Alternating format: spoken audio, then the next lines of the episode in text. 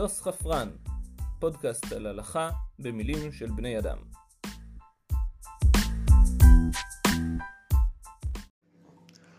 הלימוד מוקדש לרפואתו והצלחתו של דניאל משה בן דפנה ציפורה. שלום לכולם, אתם מאזינים לדוס חפרן, והפעם, הלכה מן האגדות, בת הים הכשרה. בעקבות ההצלחה של הפרק על הערפדים, החלטתי להשיק מיני סדרה בת שלושה פרקים על סוגיות הלכתיות מן האגדות. והפעם, האם מותר לאכול בנות ים? יש להקדים ולומר, שלבנות הים יש היסטוריה ארוכה בפולקלור העממי, ומקומות רבים האמינו בקיומם. מטבע הדברים גם היהודים הכירו אגדות ואמונות מסוג זה, ולעיתים השתרבבו יצורים אלו לתוך טקסטים יהודיים ואף הלכתיים. למעשה, משיטות קל באינטרנט ניתן להתרשם שיש כמה שעדיין מאמינים בזה. שיבושם להם. על כל פנים, אני כלל לא דן בשאלה האם הן קיימות, אלא האם הן כשרות למאכל. וכן, אני יודע מה עובר לכם עכשיו בראש. בנות ים, כמו אריאל של וולט דיסני, מה נסגר איתו? לאכול אותה זה ממש קניבליזם, לא? אז הרשו לי להרגיע אתכם. עם כל הכבוד לוולט דיסני, מקורות מוסמכים ועתיקים יותר מתארים את הסירנות כאכזריות, מרושעות וטורפות אדם. במיתולוגיה היוונית, כדי להתגבר על שירתן הקטלנית של הסירנות, אורפאוס ניגן בלירה שלו, וכשהסירנות ראו שמזימתן לא הצליחה, הן היו מאוכזבות כל כך עד שהתאבדו. כך גם כותב החידה. דג יש בים שקוראים סירנה. מחציו למעלה כדמות אישה בתולה, ומחציו למטה כתבנית דג, ומקום משכנה בסלעים, ומקומות מסוכנים בים, ומדי יבור איזה ספינה, תתחיל לשורר ולזמר בקול נעים הרבה, עד כי תפיל חבלי שינה על כל אנשי האונייה, ואחר כך נכנסת לתוכה והורגת ואוכלת יושביה. בקיצור, בנות הים הן לא נחמדות. ואם הן מנסות לאכול אותנו, אני לא רואה סיבה מוסרית מדוע עלינו להימנע מלאכול אותן. למרות זאת, יש עדיין לשאול לגבי הכשרות שלהן, כן? אז ראשית יש לטעות כיצד מסווגים את הסירנות. אם מדובר על יצור שחציו התחתון כשל דג וחציו העליון כשל אדם, אז הוא, הוא נחשב כמו אדם או כמו דג. לא ניכנס כרגע לכל הדיון ההלכתי לגבי אכילת בשר אדם, אולי זה דווקא רעיון לאיזה פודקאסט אחר. בכל מקרה, הלכה למעשה אסור לאכול בשר אדם, יש שיטות שונות מהו, אסור, מהו האיסור, מה רמת החומרה שלו, בכל מקרה אבל אסור. ולכן, אם הסירנה היא נחשבת לאנושית, אין היתר לאכול אותה, וזה סוף הסיפור. למרבה המזל, ניתן להוכיח שלפי חז"ל הן לא נחשבות אדם מדיני טומאת אוהל. מה זה טומאת אוהל? אה, ככה, טומאת אוהל היא טומאה מיוחדת. כאשר אדם מת, הגוף, הגוף שלו מטמא את מי שנוגע בו. אבל הדבר נכון לא רק לגבי אדם, גם פרה או כלב שמתו מטמאים את מי שנוגע בהם. אבל בכל זאת יש כמה דינים המיוחדים לטומאת מת אנושי. אחד מהם נקרא טומאת אוהל.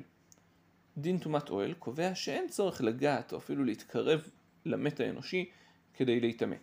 די בכך שנהיה תחת אותה קורת גג.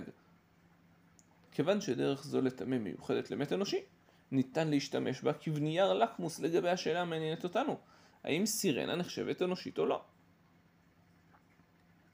ובכן, חז"ל דרשו אדם כי ימות באוהל, אדם ולא סילונית. כלומר, לא סירנה. ומכאן לכאורה מוכח שהסירנה איננה נחשבת אדם. אמנם, יש להסתבק בהוכחה הזאת. יש, בד... יש בחז"ל דעה שדורשים שרק עם ישראל קרוי אדם. ולשיטה זו גם גויים אינם מטמאים באוהל, אף שוודאי הם שייכים למין האנושי, כן? ייתכן אם כך לטעון שגם אם הסירנות אינן נחשבות כיהודיות כשרות, זה לא אומר בכך שאינן אנושיות. אם כך, מדי ספק לא יצאנו. אמנם, בספר ויקרא, פרק י"א, שדן בכשרות דגים, כתוב וכל אשר אין לו סנפיר וקשקשת בימים ובנחלים, ומכל שרץ המים, ומכל נפש החיה אשר במים, שקץ הם לכם. כלומר, דגים צריכים שני סימנים כדי להיות כשרים, סנפיר וקשקשים. ודרשו חז"ל, ומכל נפש החיה, לרבות את הסירנה. אם כן, נראה שדיני הכשרות... על כל פנים, בספר ויקרא, פרק י"א, הדן בכשרות הדגים, כתוב וכל אשר אין לו סנפיר וקשקשת בימים ובנחלים מכל שרץ המים ומכל נפש החיה אשר במים שקץ הם לכם. כלומר, דגים צריכים שני סימנים כדי להיות כשרים, סנפיר וקשקשים. ודרשו חז"ל, ומכל נפש החיה, לרבות את הסירנה. אם כן, נראה שדיני הכשרות של חיות הים חלים גם על בנות ים. אם כן, לפי לימוד זה, לכאורה ברור שיש פשוט לבדוק אם לבנות הים יש קשקשים. למה לא צריך לבדוק אם יש להם סנפיר? טוב, שתי סיבות. קודם כל, כל מי שראה פעם ציור של בת ים יודע שיש לה סנפיר. קשקשים לעומת זאת, בחלק מהציורים מופיעים, ובחלק לא. מה שמראה כנראה כי קיימים מספר מינים של בנות ים. סיבה שנייה, ויותר חשובה אולי לענייננו, שחז"ל קבעו באופן חד משמעי וברור כי כל שיש לו קשקשת, יש לו סנפיר.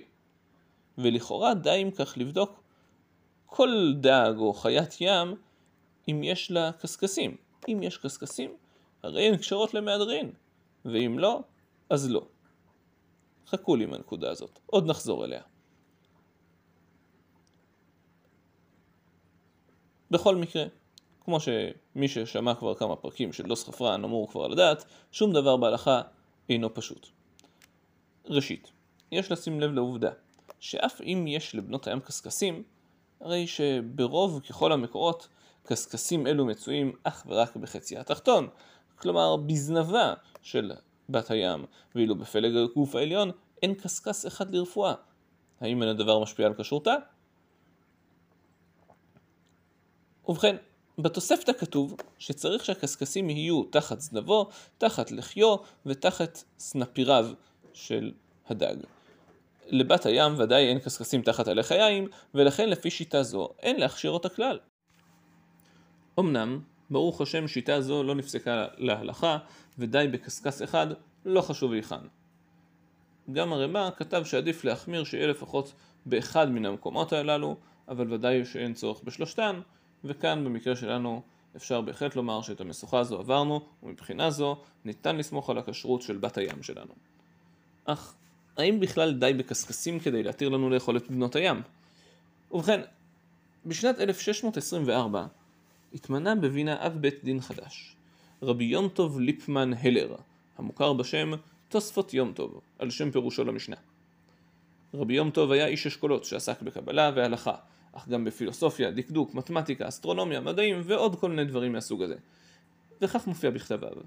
ואני, בהיותי אב בית דין, בקהילת קודש ויין, הביא אליי החכם מורנו הרב רבי אהרון, רופא, נטרי רחמנו ופרקה, דג נקרא בלשונם שטינקס מרינוס, ונמצא בים הספרדי והוא שם המוות, והרוקחים יודעים פעולות להוציא הארס ממנו, ואז עושים ממנו מבשרו במיני רפואות, ויש לו שדרה, וראשו רחב, וגם יש לו קשקשים על כל גופו, ואין לו שום סנפיר, רק יש לו ארבע רגליים כרגלי הבהמה או חיה.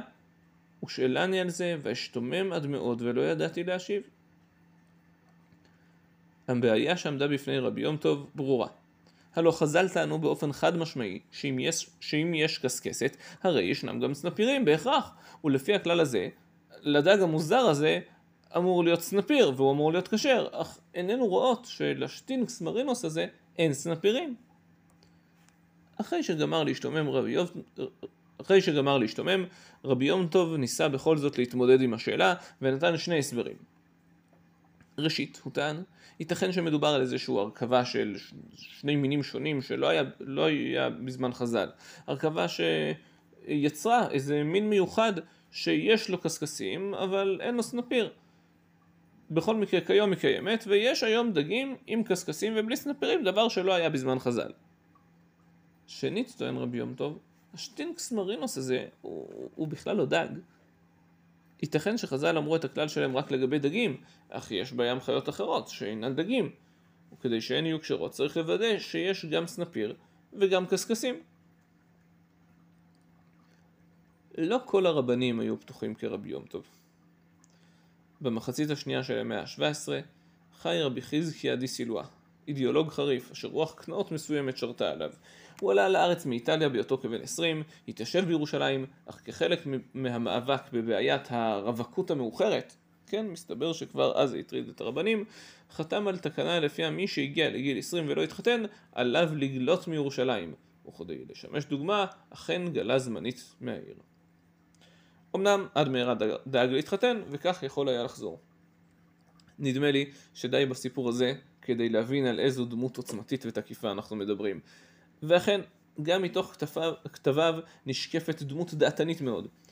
בספרו פרי חדש הוא אינו נושא פנים, מגלה עצמאות יתרה בפסיקה שאינה משתלבת עם מסורת הפסיקה המקובלת.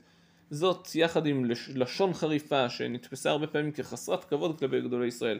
כל הדברים האלה ביחד הביאו לחרמות על הספר שלו. אמנם ברבות השנים המחלוקת השתכחה וכיום זהו אחד מספרי היסוד בפסיקה. על כל פנים, גם במקרה דנן לא חסך רבי חזקיה את ביקורתו כלפי רבי יום טוב, שלדעתו הם מוכרים פשוט את דברי חז"ל. מוטב לומר, כך טען, שלאותו שטינקס מרינוס היה סנפיר, אבל נשר ממנו. ודאי שאם יש לו קשקשים, היה לו סנפיר וכשר למאכל כמו פשט דבריהם של חז"ל. ואל תגיד לנו שלא היה בימיהם או כל מיני תירוצים מהסוג הזה. מה שחז"ל אמרו, זה ככה וזהו. אם המציאות מראה אחרת, כנראה אנחנו לא מבינים טוב את המציאות. ניתן לצחוק על עמדה כזו, אבל אני חושב שיש משהו מאוד מרשים באנשים שהאמונה שלהם במשהו חזקה יותר ממה שרואים באופן פשוט במציאות. אם ניקח דוגמה מעולם אחר לחלוטין, ראש הממשלה הראשון של מדינת ישראל, דוד בן גוריון, היה בדיוק מהסוג הזה של האנשים. כאשר אמרו לו כי המומחים טוענים שלא ניתן להשתמש במכתש רמון כבמאגר מים, הוא אמר, החליפו המומחים. בזכות התכונה הזו, בן גוריון הצליח לעמוד איתן מול כל הספקנים, להחליט על הקמת המדינה ולהוביל אותה לאורך מלחמת העצמאות. אמונתו העיקשת הוכיחה את עצמה כחזקה מן המציאות יותר מפעם אחת. אך יש גם מחירים לעקשנות מסוג זה, ולא תמו, לא תמיד האמונה הזו מנצחת. לולא אותה אמונה עיוורת ועקשנית, סביר להניח למשל שיישובים מבודדים היו מתפנים עוד בתחילת המלחמה, והטבח בכפר עציון למשל היה נחסך מאיתנו. על כל פנים, במקרה שלנו דומה שדברי הפרי חדש אינם עומדים במבחן המציאות. לפי הידוע לנו, ישנן בהחלט חיות, חיות בים, ובעלות קשקשים, אך סנפירים אין להם. נחשי ים למשל, אם ניקח אה, נחש ספציפי, יש נחש ים צבי, נחש עם מקור קשה, שמבלה כמעט את כל חייו מתחת למימי הימים הטרופיים באזור האינדו-פסיפי. הוא משריץ במים את ולדותיו ממש כמו דגים. אך למעשה הוא נחש ממשפחת הפתניים. וכן, יש לו קשקשים. ולא, אין לו סנפירים. על כל פנים, לא משנה אם נקבל את דעתו של בעל התוספות יום טוב ודעתו של הפרי חדש, לכאורה בת הים שלנו, אם יש לה קשקשים וגם סנפיר, לכאורה אמורה להיות כשרה.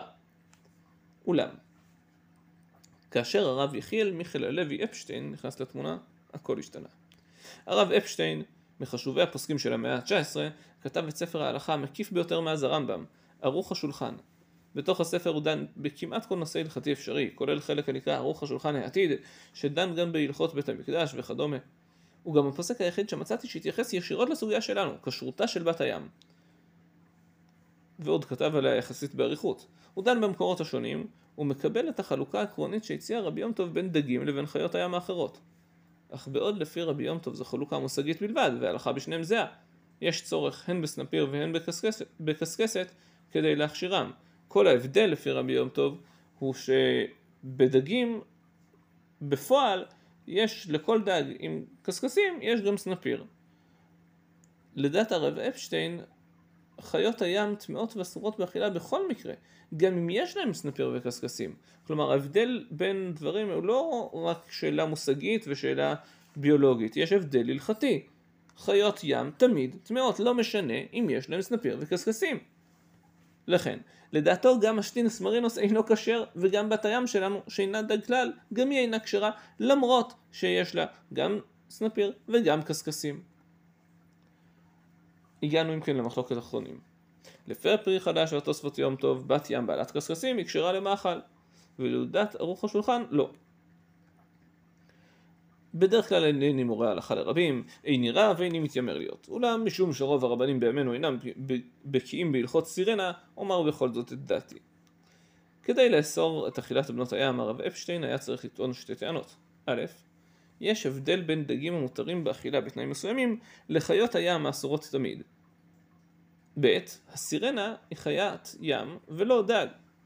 אך בעוד שהוא מסביר באריכות ובטוב טעם את הטענה הראשונה שלו, הוא מביא לראיות רבות מחז"ל ומהרמב"ם, הרי שהטענה השנייה שלו, לפיה בת הים איננה דג, אלא חיית ים, טעונה ברור.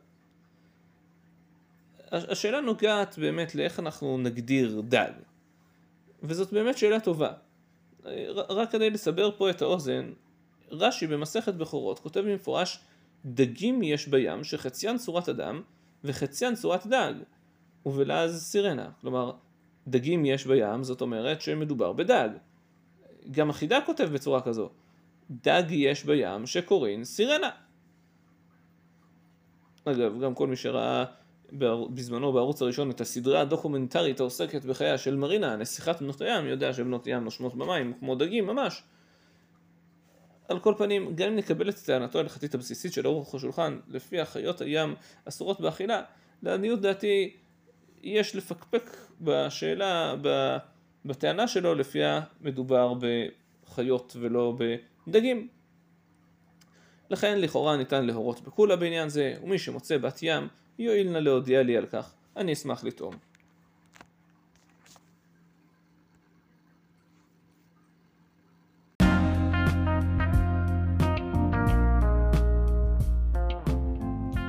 זהו, עד כאן. האזנתם לפרק נוסף של דוס חפרן. תודה לציירת הבית שלנו, מסעת כהן. אתם מוזמנים להמשיך ולהאזין לנו בכל אפליקציות הפודקאסטים בארץ ובעולם.